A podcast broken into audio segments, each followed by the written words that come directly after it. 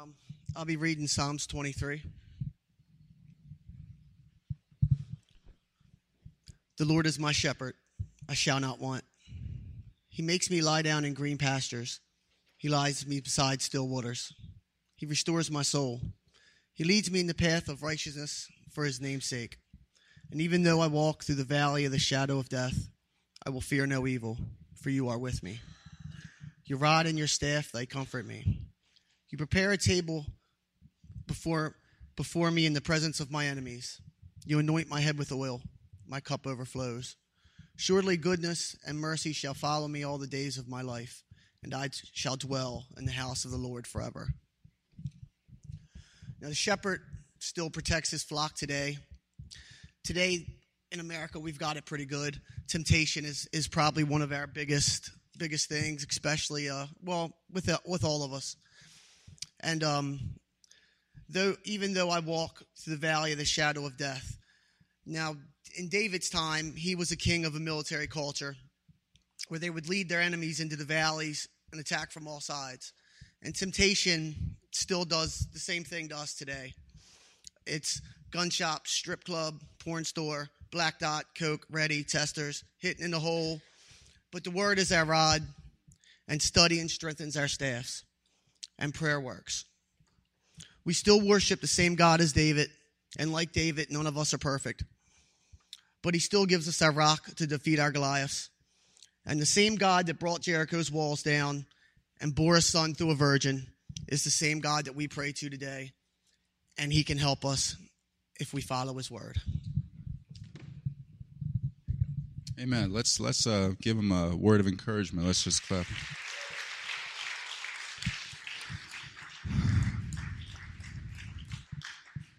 Good stuff. And um, I, I, thought that was appropriate, even as we talk about this idea, just the thoughts from Psalm 23 and I should take in a little bit of a detour today from the series that we're going through, um, just to talk a little bit about this idea of the wilderness. And some of this is just from personal things I'm going through myself. But when we look at the gospel, when we look at the message of Jesus Christ, we see that there's a whole new way of spiritual transformation. Because the way that our world works, even religious people, is that um, if you're a good person and you follow certain moral uh, behaviors or you you follow certain rules in your external behavior, then you will be blessed. Then things will turn out good. In other words, for a Christian, if I obey, then God will come into my life and love me and accept me. That, that's just kind of more of a religious way. But the gospel is the reverse of that. The gospel is if, if I know in my heart that God has loved me and accepted me and, and freely by grace through the work of Jesus Christ saved me, then I can begin to truly obey out of inner joy and out of gratitude. It, it's a reversal of the way that the world works. And this is really a question for me that helps me when I'm talking to people um, about whether they understand the good news of Jesus or not, because I'll just usually, so what does it mean to be saved? What does it mean to know Jesus? And if the answer is more, well, I got still some got ways, some I still have some ways to go. I still need to get some things done. I still need to work a little harder. That shows me um, maybe you haven't fully understood yet the message of Jesus, because the gospel is, yeah, we follow Christ, but it's not something we can earn. It's not something that we can produce within ourselves. It has to come from outside of ourselves. And, and the answer to how do we say, how do we get saved? What do we, why should God save us? The only appropriate answer is He shouldn't. I don't deserve this. I've done, I can't do anything for Him to save me. It's purely by His work alone. That's what grace and mercy is. And so, having said all that, I want to look at one of the specific ways that God um, takes us through this kind of transformation from that heart level inside outward. And that's through our times in the wilderness. Maybe we can call it the desert. Because a lot of times in our contemporary Christian world, um, and I might sound like I'm making a little bit of fun. I'm, yeah, maybe a little bit, but it, it's almost like the secret to spiritual transformation is just these seven steps. And if you just get these seven steps down and in a row, they got to be at seven in a row. And sometimes they start with the same letter. And you know, as long as you do this, then you life will turn out good. You know, if your life is crummy, follow the seven steps for success in your spiritual walk and journey. And if you do this, then things will turn out well. The problem is, for some of you who've actually tried it, often that doesn't really take you somewhere. It might even change some of your behavior for a while, but that in of itself cannot transform into deeper being. Does that make sense? So, what we're looking at here, I'm going to suggest maybe one of the more impactful ways that we are transformed is what, when we are in the wilderness times of our life, when we're in the desert seasons of our life. And, and the thing is that our world, and let's be honest, even the church at times, tries to give out messages to avoid the wilderness like the plague, to try to do anything you can to be out of these desert seasons.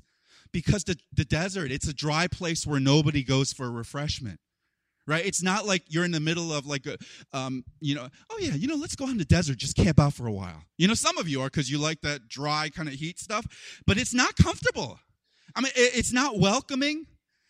Being in the desert, even in, of your soul, it can be extremely lonely. Um, it can be almost this empty feeling, so much so that you are honestly forced to confront who you really are. Sometimes that quietness, sometimes that feeling of alone is, is it forces you to have to see what's really going on in my soul. And, and for many of us, and just, I mean, I'm just taking this from talking with people and for myself, oftentimes that deeper inner soul is filled with pain, it's filled with longing. So I don't think it would be accurate to describe the desert or the wilderness as a fun place or an enjoyable place. Um, but I will suggest that the desert is a place where we can come to often our most deep profound experience of God. So we're going to look at this short passage from the book of Deuteronomy. And this is chapter 8. And you can pick up a Bible if you want, or I think the verses are up on the screen here as well, where it says, The whole commandment that I command you today, you shall be careful to do, that you may live and multiply and go in and possess the land that the Lord swore to give to your fathers. So God is addressing this group of Israel. It's about to go into this new land.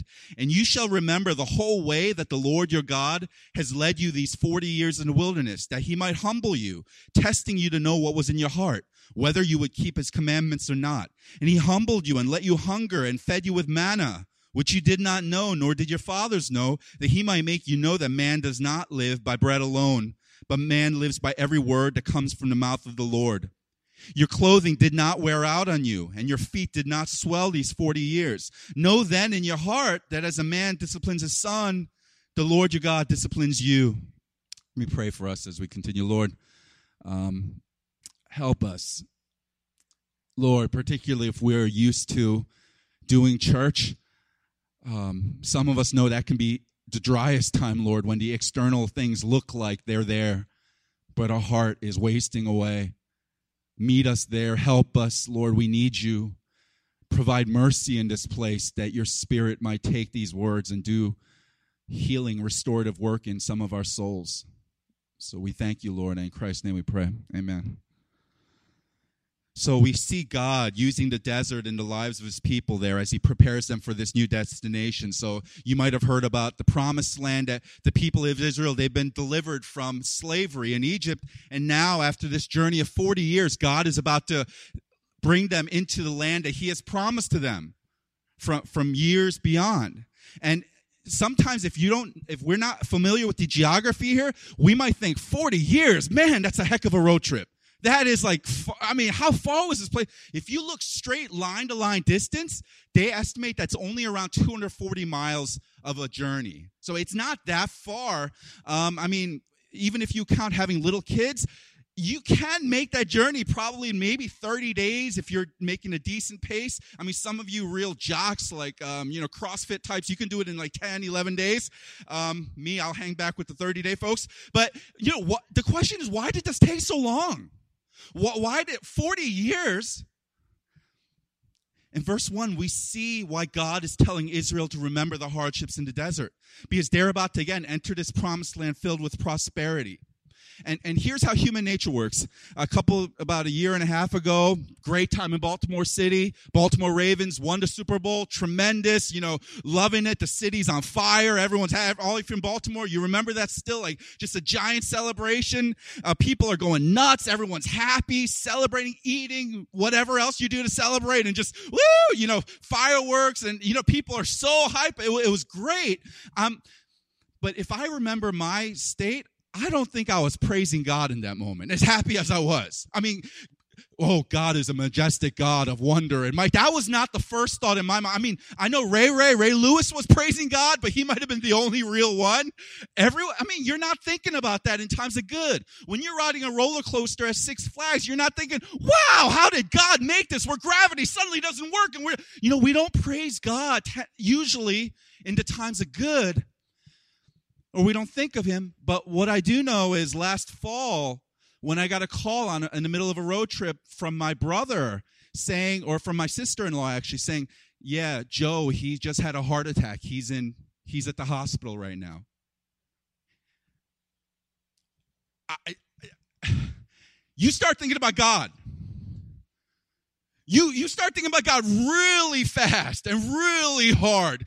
Everything that you've always believed about life suddenly comes into focus. Say, what do I really believe about this God that I talk lip service every week? Because it's coming rubber meeting the road right now. All to say, um, as our creator, God knows us a little bit. You know, he made us. He knows a little bit. He knows kind of what he knows that we are often prone to forget him in times of prosperity. That's just the way things go. When times are good, yeah, we might thank God, we might praise him, but realistically, it's easy to forget him in times of prosperity. So he's telling the Israelites to remember the hardships. Don't forget your roots. Because yeah, sometimes people think of God when things are going well. But you can bet and guarantee that there is always a reaction to God, whether it's positive or negative, but there is always some kind of response to God when things are going in the toilet.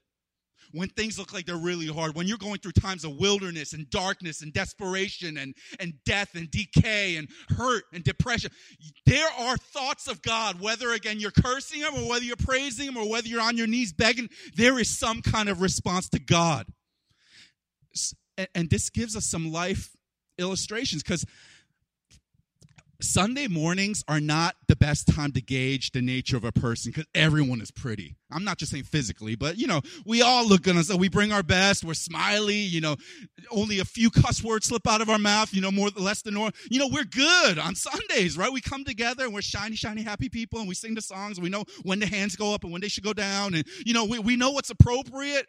We we we know we all tend to be pretty polite. Um, for me, I don't I don't gauge who a person is by how I meet them on Sunday because everyone's nice. It's when I see life pressing down on someone, like a donut, like those jelly donuts, and what you see coming out. When life is pressing down on us, that is the true indicator of who we really are. When life is crumbling around you, when things are going bad financially or family or work, when, when health, when things are just going poorly, that is often the best indicator of what life really is.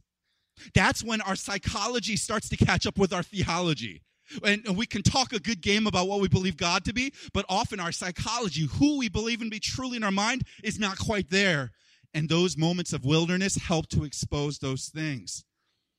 Maybe it's that, you know, when things are going well, we kind of have this illusion that we're in control.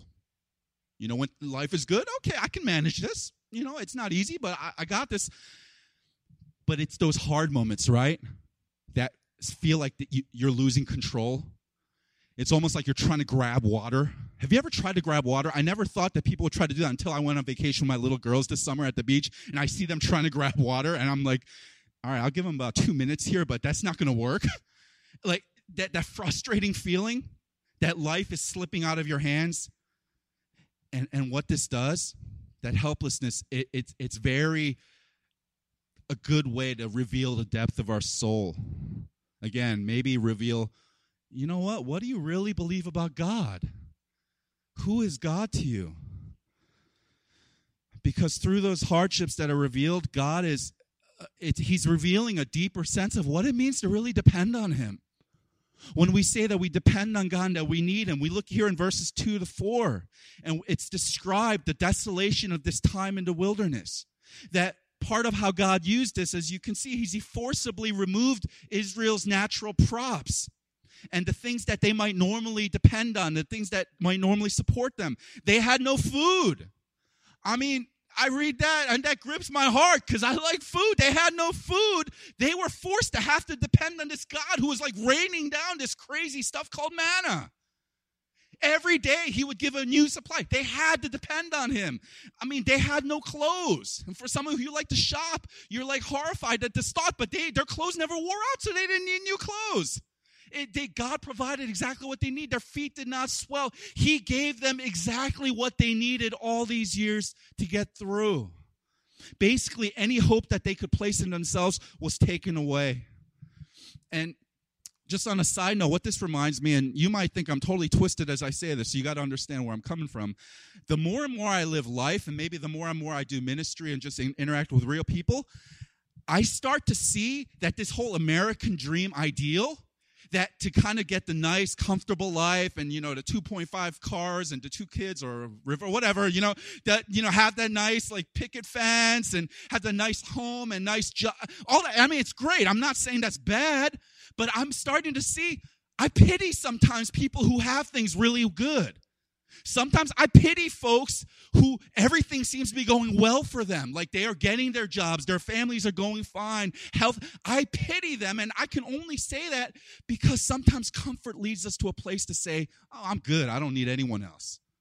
So actually, I, I pity people whose lives are going really well. And again, just on that statement, that sounds insane unless we're looking at it from a God perspective. But often in life, the more I'm seeing here, it, it, it's a severe mercy from Him where He lets us be in a place where things are not going so well. As difficult as it might feel in the moment, that is a severe mercy that He gives to us to be in a place where things perhaps are crumbling around you and, and you start to get desperate and, and your family's breaking up around you and your health is deteriorating and your bank account's dwindling and there's no job and, and your, your mind is playing tricks on you and all these different things and your addictions seem too hard to fight and you're in that place where slowly, slowly it's like hope is oozing out of you. Perhaps that's a severe mercy where God brings us to a place to say, God, there's nothing else that's going to satisfy me other than you. And sometimes we don't see we need that until we're there. And, and, that's what gets us to a point where these songs like, Lord, I need you. Oh, that's, it starts to change from like a nice tune we sing on Sundays together. Cause you know, let's be honest, it's like a banging beat, right? It's decent. It starts to get to a place of real desperation. Lord, I need you. I can't keep going on the way I am here. I need something bigger than myself. And the wilderness will help to expose that. I, I want to make clear here, lest you kind of think I have this like kind of messed up idea of the world. This, does, this doesn't mean that all the hard things that happen in our life are necessary from God. We have to have a careful idea that God is not like up there with like spiritual lightning bolts looking to throw it at you. Oh yeah, he been back, boom, you know, there you go again, like like you're a dartboard and you're like trying to avoid God. I mean, we got to be careful, right? Um, and I want to make sure there there are some hardships that exist as a result just of being born into a broken world. And we see that in our neighborhood all the time, right? All of you from Hampden, you know what I'm talking about. Sometimes just being born in a certain, there are some things about being born in this world, you are just going to experience certain hardships. Um, and let's be real. Can we be real? Some of the difficulties you and I might experience are just because we make bad decisions. I mean, we often say, God, why did you let this happen? And if I'm feeling ultra brave that day, I might just say, well, you know, yeah, God let it happen, but you had a good part in this too. You see that decision you made back like six months ago, you thought it was going to be okay? Well, no, this is the fruit of that now. We, we have a part to play in it as well. So, so I want to make clear God, He might not be the cause of bad things that happen, but He doesn't mean that He won't allow these desert times of brokenness to be used in our life because these seasons and if, if you're going through it right now I'm, I'm right there with you. They might honestly break you. They might honestly uh, break every hope that you've placed in your life. But when you're broken the strength that you're going to discover is not this kind of um, self-sufficiency and just kind of pull yourself up by your bootstraps and come on man just man up a little bit more. I mean it's not going to be that strength. It's going to be that strength that's tested in, in real life by the knowledge of the living god and his word that, that's where he'll bring us to. And I want to say this, and without the rest of the sermon context, this can sound really cruel, so you need to listen. But if you have a relationship with God, The desert, it reminds you that He will never let you feel so strong that you feel like you don't need Him anymore. That if you have a relationship with God and you know that He loves you, He will never let you get so strong or so capable that you somehow feel like you don't need Him anymore. Because God uses the dry desert times to cultivate a deeper sense of His presence in our lives. Uh, the desert forms a deeper sense of knowledge of Him that allows us to praise Him even when life is not giving us reason to praise. What God is saying here to the Israelites is guys, learn to be grateful while you're still in the desert.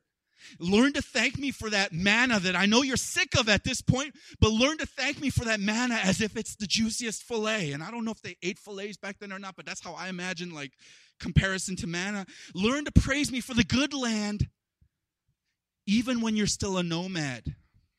And that one day when you do prosper, and you will, don't forget me.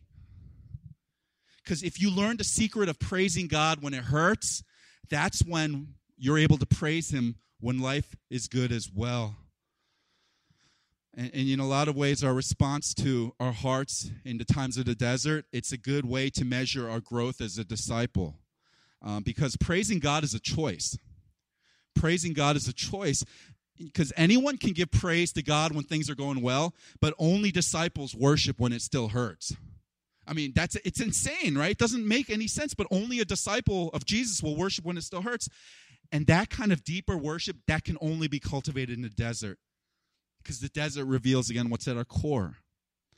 Many of us, we've built up systems in our life to hide the pain. We've built up things to kind of protect us from shame or guilt. Um, but the desert, it reveals where are you looking for for your hope, your significance. The desert, it's a place of healing, but for that to take place, it has to be a place where it reveals that we're sick. Reveals how we're sick. And by sick, I mean that pain that comes with looking to your hope in anything other than God himself. We have this verse from Jeremiah 2:13 where the prophet prophet writes here, "For my people have committed two evils. They have forsaken me, the fountain of living waters, and hewed out cisterns for themselves, broken cisterns that can hold no water." And basically, this picture here, this is a picture of what sin is. Because a lot of times you and I, we think of sin and we think of bad stuff that we shouldn't do, and that that's sin. But this is often, this is the ultimate core of sin, is that we've ultimately substituted ourselves for God. And we've worshiped the creation rather than the creator.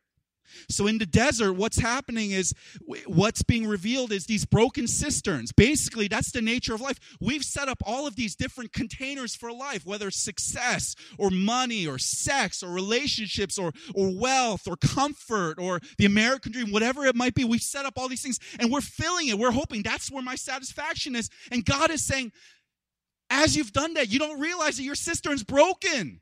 You don't realize you keep pouring into this thing, but it's broken, it's cracked, you're leaking. That's why you can have everything in the world and you're never satisfied because that cistern's broken. Only in only in me do you have a complete contained cistern that can be filled and provide life. And in the desert, when all the props have been taken away, we come face to face with some of those broken cisterns that we've been pouring our whole life into we come face to face with the fact that my ultimate joy is me found in some dude telling me I look beautiful. It's all about the selfie culture, right? You know, tell me I'm beautiful. It, you know, or it's about how well you're growing on the corporate ladder, or how, or how big your house might be, or how well your family's developing, and all those things are fine. Again, selfies, I'm not quite sure, but I mean, all those things are fine, but they're broken cisterns. They ultimately cannot satisfy you. And God's trying to reveal those ways we're trying to be satisfied apart from Him. Because this wasn't meant to be a 40 year hiking trip, but there was a destination in mind. I mean, they might not have known it, but their hardships were a path to much greater things this promised land. And on that day, when they saw this new land, Israel, they would see with their very own eyes the stark difference between the desolate wilderness and the beauty of the promised land and, and maybe I can encourage some of you where this life is very difficult. And some of us, let's be real, you might look at life and say, oh, it's not that bad. It's pretty good. Some of us, we would say, life stinks. life is hard. Everything is falling around apart, apart from me. I can't manage it. Can I say that perhaps this is a word to give us some hope that there's a reason why you don't feel fully satisfied here? Because as Christians, as people who follow God, this is not meant to be our eternal home there is supposed to be a little bit of a dissatisfaction in the world. There, that's a reason why maybe you've been taught your whole life go to college and get the job and get the family, and you've done all that, and you're still, why am I still aching with a longing inside of my heart? Because you were created for more significant, deeper things. I love the one C.S. Lewis quote where he writes If I find in myself desires which nothing in this world can satisfy, the only logical explanation is that I was made for another world. And often, what God does through these times of difficulty, He reveals the stuff that we're looking to to satisfy us when only God can. Because we need to remember that we're created for more. We're meant to discover this relational dwelling with God that exists for eternity, that God cultivates our affections for Him in deeper ways as we long for His presence because in the desert, guys, and this is where, again, stuff starts to connect. Um, all these very cliche ideas we have about God start to make some sense. Like things like we say, you know, when when a door closes, God opens a window, or you know, let go and let God, and you know, we just throw around these small little cliche ideas of God, or we say things very, you know, just God loves you. You know, He will never leave you. His grace is enough. You know all the popular song titles, right? We just say these things. But in the desert, when you meet God at your lowest point, when you feel there is nothing worthy about you or, or what you've accomplished, maybe you feel like a total failure, you feel like a total fraud, when everything you've looked to for satisfaction in your life feels like it's ripped away from you, at those times, who God is to you, even in these simple ideas, becomes a whole nother story. He will never leave me. Really? Even with what I'm going through? God loves me even when I don't feel a certain, any kind of sense of his affections at all. His grace is enough. You mean I can't earn this? He will provide. They start to take on real meaning. Because in the wilderness, it's, it's understandable to view it as God punishing the people.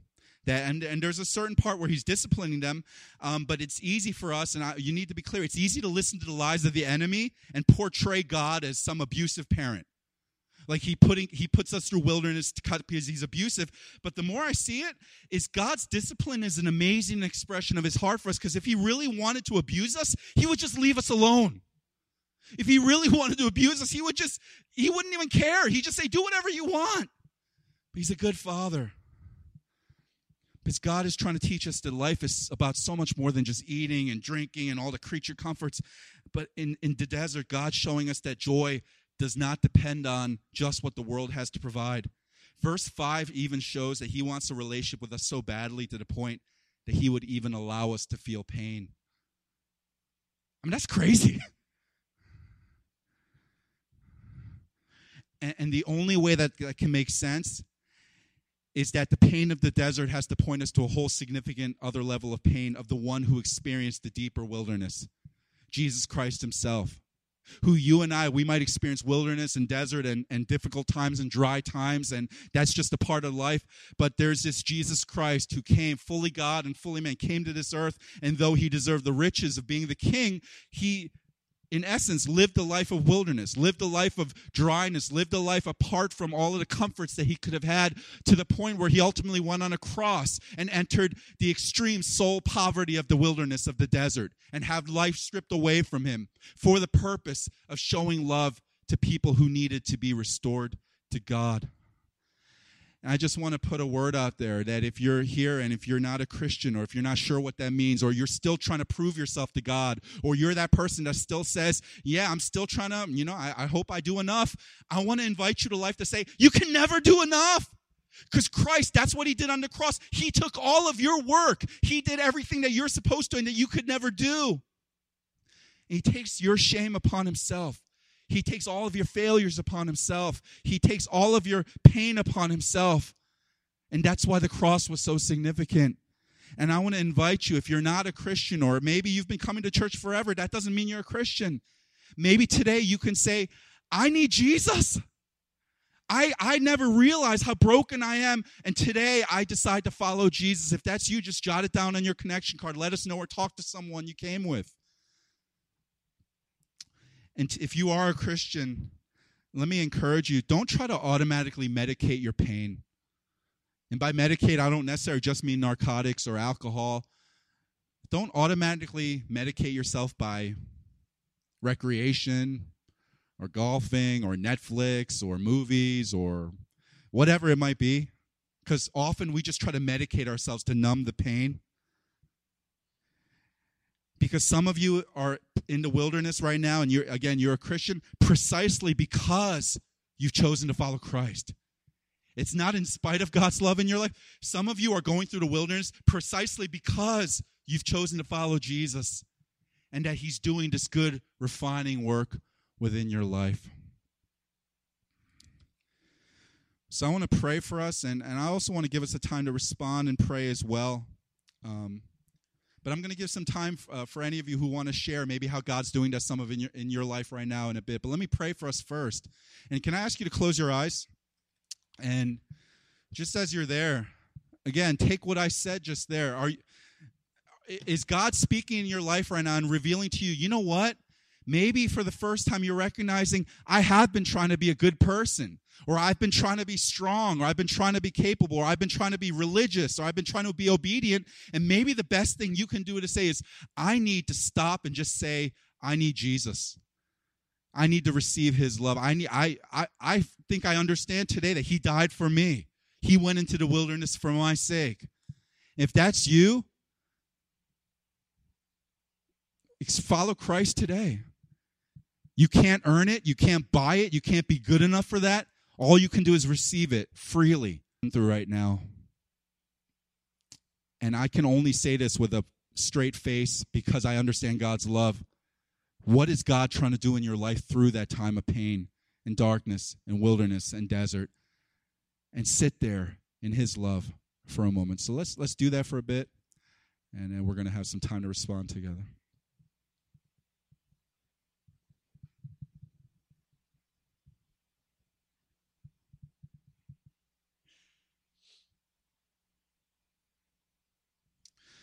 Holy Father, um, I'm guessing some of us in this room, Lord, this is just a foreign message because life is great and we're not going through anything. And Lord, we thank you for that as well. We don't we don't diminish that. That favor comes from you, blessings come from you. But Lord, we do pray for some of us who are going through wilderness times right now. Maybe even even as much as we look shiny and happy and joyful on the outside, that inside there's there's war raging and there's darkness and depression and, and hurt and we're wounded and we feel dry because we're walking through a desert right now. Lord, would you meet us there? Would you remind us that that doesn't mean you don't love us? Rather, perhaps it's because you do love us, that you're, you're exposing things in our heart, you're drawing us closer to yourself, that it, your goal is to stir our affections for you, draw us into a deeper need for you, worshiping you, walking with you, dwelling with you, not just doctrinally, but Lord, in our mind, in our deep places, we would truly just not believe this in our mind, but it would be our life. So if we're there, Lord, we pray for that severe mercy to be made real here. Thank you, Lord, for even allowing us to go through some pain for the sake of our relationship with you, that we might see the depth of what it means to know you even through the hardest times and that joy that comes even when there's no human circumstances to have joy. So we thank you, Lord, for being good to us, and walking with us through the desert as Jesus himself did. Amen. We're going to um, sing and, and respond in communion in a, in a minute, but we, we like to do this every so often. Just give a chance for some of you, if you want to respond, if you want to just share really briefly what's one way God's speaking to you even today. If there, we just want to, if there's no one, that's totally fine. But if any of you have some way you feel God is speaking to you, the mic is open here. We'd love to invite you to come up and briefly share that with the church.